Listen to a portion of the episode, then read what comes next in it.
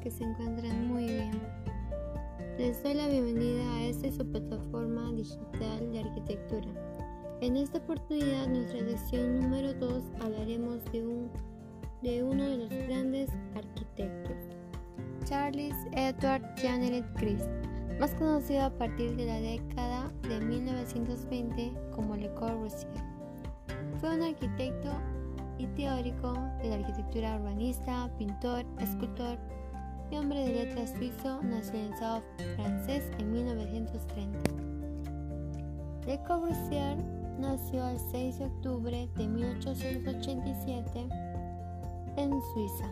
Falleció el 27 de agosto de 1965 a los 77 años de edad. Causa de la muerte infarto agudo de miocardio. Es considerado uno de los más claros exponentes de la arquitectura moderna, uno de los arquitectos más influyentes del siglo XX. Además de ser uno de los grandes renovadores de la arquitectura moderna, fue un alcanzable agitador cultural, labor que ejerció con pasión a lo largo de toda su vida. Con sus escritos se ganó una merecida fama de polemista y aportó un verdadero caudal de ideas innovadoras que han hecho que su obra influya decisivamente en la arquitectura posterior. El 15 de marzo de 2016, parte de la obra Obra arquitectónica de Le Corbusier, contribución excepcional al movimiento moderno, fue inscrito como Patrimonio de la Humanidad en la categoría del bien cultural un amplio conjunto transnacional en siete países: Alemania, Argentina, Bélgica,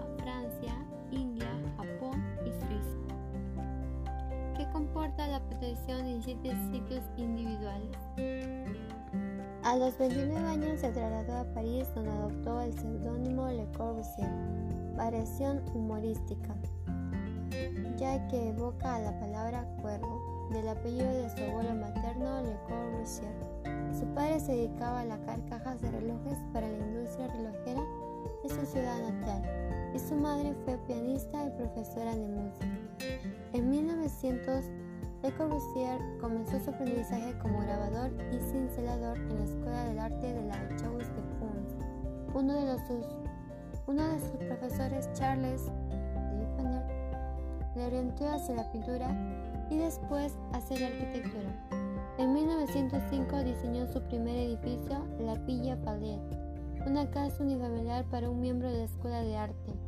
En los siguientes 10 años hizo numerosos edificios que todavía no llevaban su sello característico posterior y que en el mismo no incluyó en su obra completa. Ya en París trabajó durante 15 meses en el estudio de Auguste Perret, arquitecto pionero en la técnica de construcción en hormigón armado.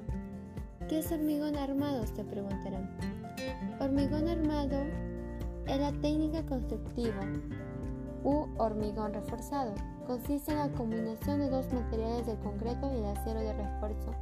Estos materiales se combinan con el fin de conformar elementos estructurales como vigas, columnas, muros, fundaciones, etc. A continuación se trasladó a Alemania para estudiar las tendencias arquitectónicas de este país.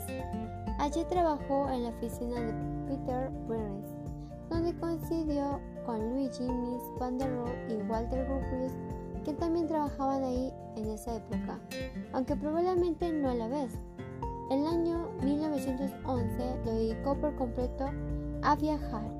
Desde Viena fue a Rumania, Turquía, Grecia e Italia y a su regreso fue profesor durante dos años en el Departamento de Arquitectura y Decoración de la Escuela de Arte de París.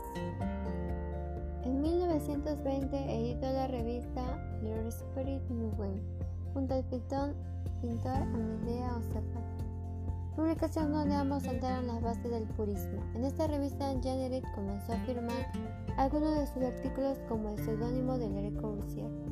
Para la difusión de esta obra, Le Corbusier recurrió a la fotografía en los años 20. Las enviaba a medios variados internacionales que manifestaban gran devoción por el mensaje moderno. Fue solicitado por la vanguardia, pero también por publicaciones populares en las que puso un interés continuado. En 1922, Le Corbusier comenzó a trabajar con su primo Pierre Jeanneret en su despacho de arquitectura en la Rue de Sevres, asociación que mantuvieron hasta 1940 y que luego retomarían para los proyectos en la India. Inicialmente los dos diseñaron casi exclusivamente edificios residenciales. Uno de sus grandes proyectos de estos años, en este caso como urbanista, fue un diseño conceptual de una ciudad de 3 millones de habitantes, la Villa Contemporánea, ciudad contemporánea, en 1922, así como su plan Wisil en París, en 1925. En octubre de 1929, Le Corbusier dictó en Buenos Aires un ciclo de 10 conferencias, invitado por la Asociación Amigos del Arte.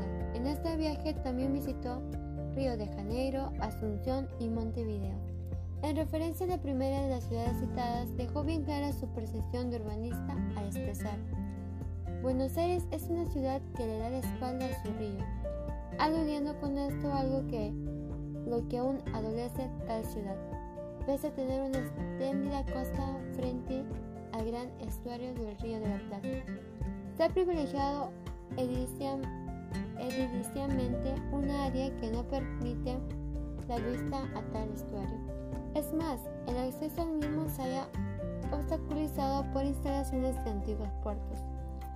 Un aeropuerto, tramos ferroviarios a nivel y autopistas, los temas de estas conferencias fueron publicadas en 1930 en el libro Precisiones. La única obra de Le Corbusier en Argentina es la Casa Cuchet, una vivienda unifamiliar construida en la ciudad de La Plata, capital de la provincia de Buenos Aires. Entre los años 1949 y 1953, bajo la dirección de obra de Amancio Williams. En Brasil proyectó la Embajada de Francia en Brasilia y el edificio Gustavo Capanema en Río de Janeiro. Este último con la colaboración de los arquitectos locales Lucio Costa y Oscar Niemeyer. Le Corbusier fue un trabajador incansable, realizó innumerables proyectos de los cuales muchos nunca llegaron a realizarse, pero marcaron a generaciones posteriores de arquitectos.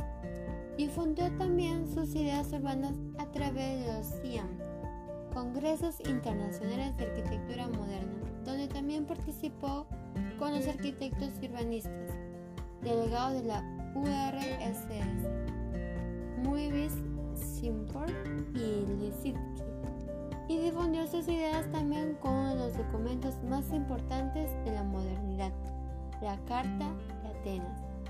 Sin embargo, fue únicamente en Chandigarh, India, proyecto que realizó junto a Pierre Jenner, Janet Dre y Maxwell Free, donde puso a hacerlas realidad. Su relación con el mar fue intensa, pero a la vez asiaga y finalmente letal. En 1938 quedó atrapado por la hélice de un yate que le, que le produjo una profunda cicatriz en su pierna derecha. En 1952 construyó en Roque Campartin, en la costa sur francesa, una cabaña que tiene 3.66 por 3.66 metros, una puerta minúscula, una escalera exigua y el acceso a una cabaña incrustada debajo de los viñedos. Solamente el sitio es grandioso, un golfo soberbio con acantilados abruptos. El 27 de agosto de 1965, desobedeciendo a las indicaciones de su médico, Le Corbusier fue a nadar mientras pasaba sus vacaciones en Suña en Roquebrun-en-Martin, en el Mediterráneo francés. Fue encontrado muerto por unos pescadores presumiblemente de un ataque al corazón. Los cinco puntos de nueva arquitectura. En 1927, Le Corbusier presenta un documento manuscrito donde expone en forma sistemática sus ideas arquitectónicas, los llamados cinco puntos de una nueva arquitectura. Representa una importante innovación conceptual para la época, aprovechando las nuevas tecnologías constructivas derivadas especialmente del uso del hormigón armado. Entonces este material se usaba en viviendas y monumentos disfrazándose de piedra esculpida como el durazno. 1. La planta baja sobre pilotes. Para Le Corbusier, la planta baja de la vivencia, al igual que la calle, pertenecían al automóvil ya sea para circulación o aparcamiento. Por este motivo, la vivienda se elevaba sobre pilotes para permitir el movimiento de los vehículos. 2. La planta libre. A partir de la estructura independiente, aprovechando la tecnología del hormigón armado, genera una estructura de pilares en la que le apoyan losas, que esta forma el arquitecto decide dónde poner los cerramientos, siendo independientes de un nivel al otro. 3. La fachada libre. El colario del plano libre en el plano vertical. La estructura se retrasa respecto de la fachada, liberando esta de su función estructural y permitiendo libertad en su composición independientemente de la estructura. 4. La ventana alargada. Por el mismo motivo del punto anterior, también los muros exteriores se liberan y las ventanas pueden abarcar todo el ancho de la construcción, mejorando la relación con el exterior y permitiendo un mejor asoleamiento de los espacios interiores. 5. La terraza jardín. Para Le Corbusier, la superficie ocupa la naturaleza por la vivienda debía ser devuelta en forma de jardín en la cubierta del edificio, convirtiendo el espacio sobre la vivienda en un ámbito aprovechable para el esparcimiento, que además permitía mantener condiciones de aislamiento térmico sobre las nuevas losas de hormigón. Uno de sus grandes proyectos que hizo Le Corbusier fue el modulador, como muchos o algunos no deben conocer y otros sí. El modulador Sistema de medidas basado en las proporciones humanas, en que cada magnitud se relaciona con la anterior por el número áureo, para que sirviese de medida de las partes de arquitectura. De esta forma retomaba el ideal antiguo de establecer una relación directa entre las proporciones de los edificios y las del hombre. Tomó como escala del hombre francés medio de esa época un metro setenta de estatura y más adelante añadió la de la policía británico de 6 pies lo que dio el modulador 2. Los resultados de estas investigaciones fueron publicadas en un libro del modulador. Le Corbusier fue uno de los miembros fundadores del Congreso Internacional de Arquitectura Moderna. En 1930 adoptó la nacionalidad francesa. Unos años después realizó su primer viaje a los Estados Unidos. Le Corbusier se hizo famoso como uno de los líderes del llamado estilo internacional, junto a Luigi Mies van der Rohe Walter Gropius y otros. Fue un arquitecto muy admirado en su época e influyó a varias generaciones de arquitectos. Ahora les invito a seguir escuchando el podcast para saber cuáles fueron sus ideas y conceptos que él utilizó en sus obras arquitectónicas. A continuación hablaré de cómo Le Corbusier se inspiró en sus ideas y cómo éstas le surgieron para crear cinco puntos claves para una nueva arquitectura, los cuales ahora en la actualidad se ven como una línea de seguimiento en la actual arquitectura. Este arquitecto fue un revolucionario y fue una persona que vio un futuro distinto a la arquitectura al que era en su tiempo podemos ver que la manera de construir edificios en el siglo XX desarrolla un nuevo estilo de arquitectura, como es la planta, las ventanas, los jardines, los pilotes y entre otros, como la fachada libre. Estos puntos, desarrollados por el mismo Le Corbusier, fueron cimientos en la arquitectura de su tiempo, la arquitectura contemporánea y la arquitectura futura. Le Corbusier fue una persona que analizaba los detalles de cómo es que se vería la arquitectura. Él veía a los edificios como máquinas las cuales deberían tener un proceso, las cuales deberían funcionar en sentido a la persona y a las necesidades de la misma. Es entonces cuando Le Corbusier, analizando estos puntos, le surge la idea de los cinco puntos para una nueva arquitectura, como él lo menciona. Y en sus distintos libros empieza a explicar cómo estos puntos que relativamente no parecen tan trascendentes para la época, son muy esenciales, los cuales generan diversas situaciones de comodidad y de enfocar mejor la arquitectura. Es verdad que estos puntos no son los únicos claves para desarrollar arquitectura, ya que la arquitectura se basa en distintos otros puntos, como otros arquitectos que mencionaron belleza, firmeza, utilidad, mm, sensorialidad, transmisión de sensibilidad de la misma arquitectura, pero estos cinco puntos sacados por Le Corbusier fueron su idea para desarrollar todos sus proyectos. Él en cada casa, en cada vivienda, en cada edificio que diseñaba, empleaba o trataba de emplear estos cinco puntos que él dedujo, porque ello le permitía lograr su objetivo de que la, de que la casa se comportara como una máquina pero que la arquitectura funcionara en torno a la persona y a sus necesidades. Fue así entonces como Le Corbusier, inspirado por diversas fuentes y por sus conocimientos desarrollados a través de sus estudios a lo largo de su vida, también se convirtió en profesor.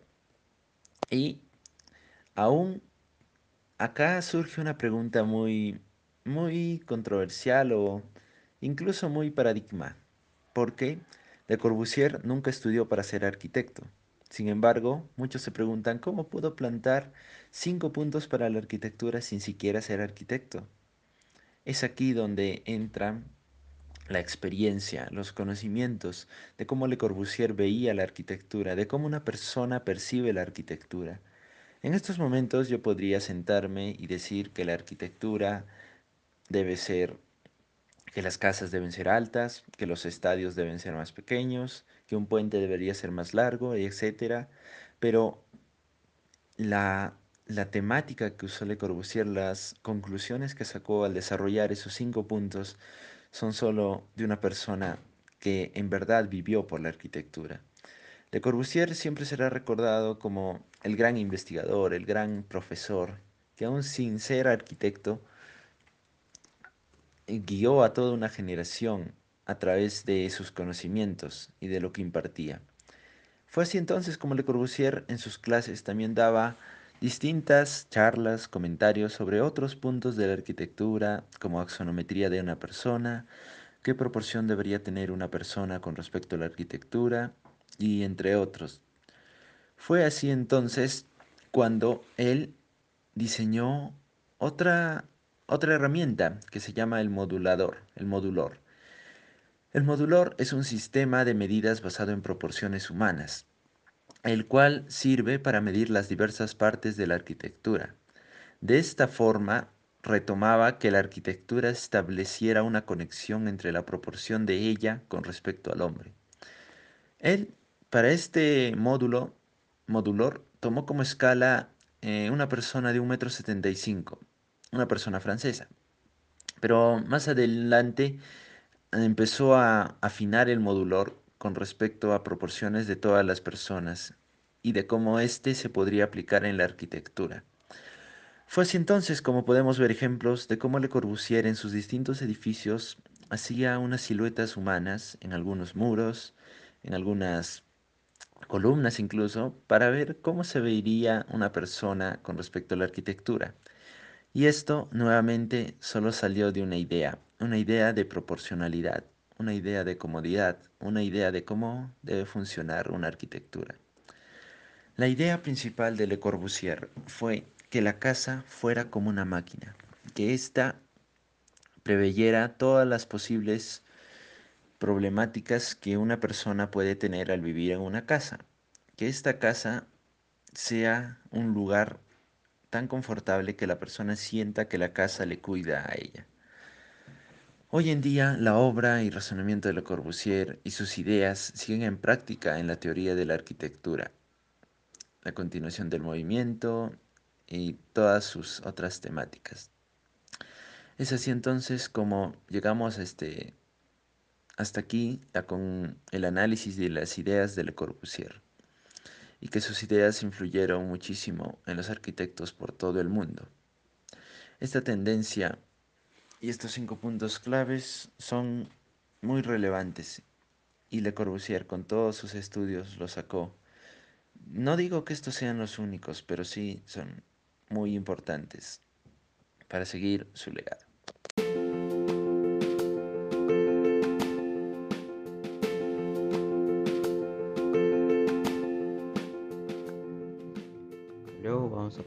Tercer arquitecto famoso que lleva el nombre de Le Corbusier. La intención de la exposición de este arquitecto es revelar las formas en las que Le Corbusier observó y se imaginó paisajes a lo largo de su carrera, utilizando las técnicas artísticas a su disposición, desde sus primeras acuarelas de Italia, Grecia y Turquía, sus dibujos de la India hasta las fotografías de sus viajes formativos a los modelos de sus proyectos a gran escala. La firma de Le Corbusier cambió el panorama de la historia del arte en cuanto a arquitectura en el siglo XX. Una presentación una presentación suya a modo de ficha bibliográfica podría decir algo así como conocido como Le Corbusier Charles Edward Jenner fue un arquitecto francés. En cuanto a arquitectura, sus edificaciones se levantaban sobre pilares y en ocasiones parecen flotar. Hizo construir jardines en las azoteas y exteriores, como inspiración en los jardines colgantes de Babilonia, una de las maravillas del mundo, y fachadas de ventanales antiguos, en los que el uso del cristal es el punto de diferenciación. Le Corbusier trajo la arquitectura, funcionalidad y racionalismo a la hora de concebir los espacios, con un sentido geométrico muy similar a lo que vemos en el Feng Shui, que luego se extendió, se puso de moda y ya hoy nos parece común. La gran obra paradigmática de Le Corbusier se conoce como el nombre de Villa Savoya 1929. En cuanto a urbanismo, su concepto de ciudad proyectado en 1922, aunque nunca se llevó a la práctica, tiene como objetivo el aprovechamiento, aprovechamiento del espacio en vertical, ciudades rascacielos conectados mediante jardines y autopistas tiene calles amplias y el tráfico tendría lugar en grandes vías rápidas, separadas del espacio peatonal entre 1925 y 1945. Hizo planes urbanísticos para ciudades como París, como París, Argel, Barcelona, Estocolmo y Saint-Dié. También de este periodo datan sus textos fundamentales de estudio imprescindible tanto en escuelas de arquitectura como arte. Evolución del concepto de vivienda. También en este periodo se daban sus textos fundamentales de estudio imprescindible tanto en las escuelas de arquitectura como las de arte. Esta es la primera gran exposición de su obra en conjunto que se presenta en una nueva en Nueva York. Además, el programa contiene una serie de charlas y conferencias sobre sus viajes y el panorama paisajístico moderno. La evolución del concepto de vivienda es lo que mejor describe la potencialidad transformadora de la modernidad. Hace más de 70 años, las casas eran una sucesión de espacios regulares preparados para albergar funciones indeterminadas Aún los palacetes de la clase alta eran contenedores más dedicados a expresar la superioridad social que a mejorar el confort.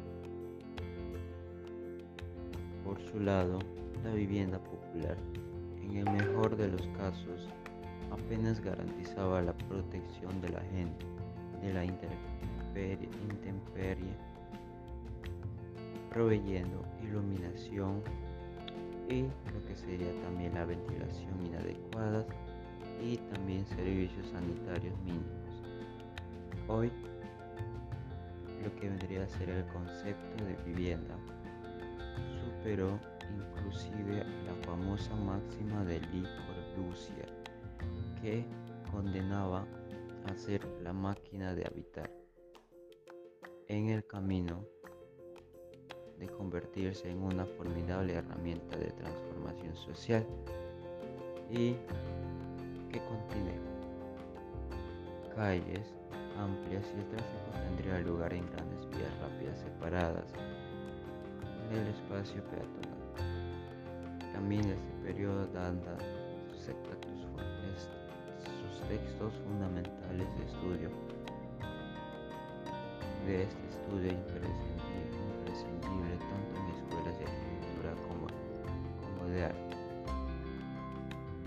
Y esto sería entre volver atrás o transmitir los caminos inexploradores de la ecología, lo material y el lenguaje. Esto sería todo lo que viniera a ser el concepto de, del, del arquitecto famoso de Le Corbusier y los conceptos de los tres arquitectos más famosos.